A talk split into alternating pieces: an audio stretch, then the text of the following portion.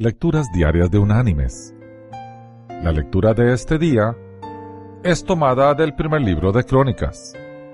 Allí en el capítulo 23 vamos a leer el versículo 30, que dice, Tenían además que asistir todos los días por la mañana y por la tarde para dar gracias y tributar alabanzas a Jehová y la reflexión de este día se llama Origen del Día de Acción de Gracias. Los peregrinos que celebraron la primera acción de gracias en Plymouth en el año 1621 habían salido de Inglaterra para Holanda en el año 1608, perseguidos por sus creencias religiosas. En el año 1620, decidieron zarpar para la colonia Virginia. Al llegar a Plymouth, Massachusetts, conocieron al indígena Squanto, quien les ayudó a sobrevivir el crudo invierno.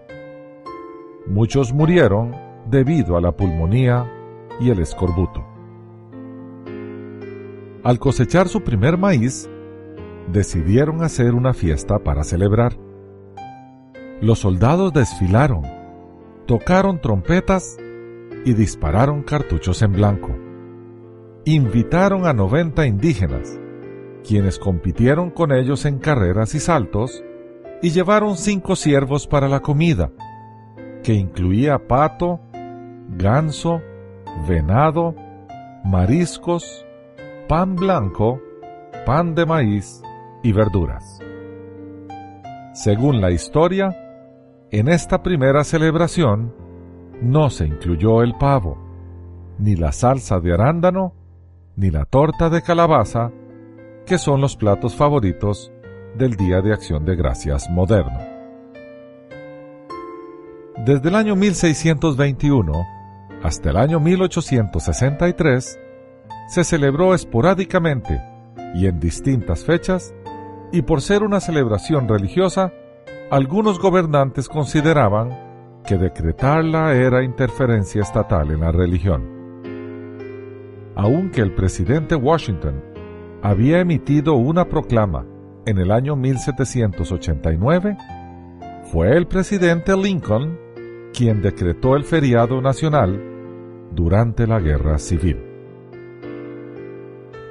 Esta fiesta se aprovecha para hacer grandes reuniones familiares las familias se reúnen para una comida opípara que incluye el pavo relleno, las batatas o papa dulce, la salsa de arándano, el puré con salsa de carne, el pan de maíz, la cebolla en salsa blanca, la torta de calabaza y los pasteles de carne picada con frutas. Por la tarde, se ven partidos de fútbol americano en estadios o por televisión. Lo más importante de esta fecha es el énfasis que se ha puesto a lo largo de los años sobre la importancia de ser agradecidos. Mis queridos hermanos y amigos, agradecimiento es un elemento vital en la vida humana. Nunca dejemos que se pierda el agradecimiento en nuestra vida dar gracias por lo que tenemos y somos, reconoce a nuestro Señor como el proveedor y hacedor nuestro.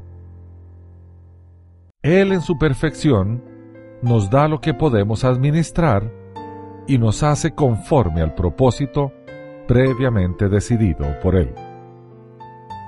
En verdad, tenemos buenos motivos para ser agradecidos. ¿Ya le diste gracias hoy? Que Dios te bendiga.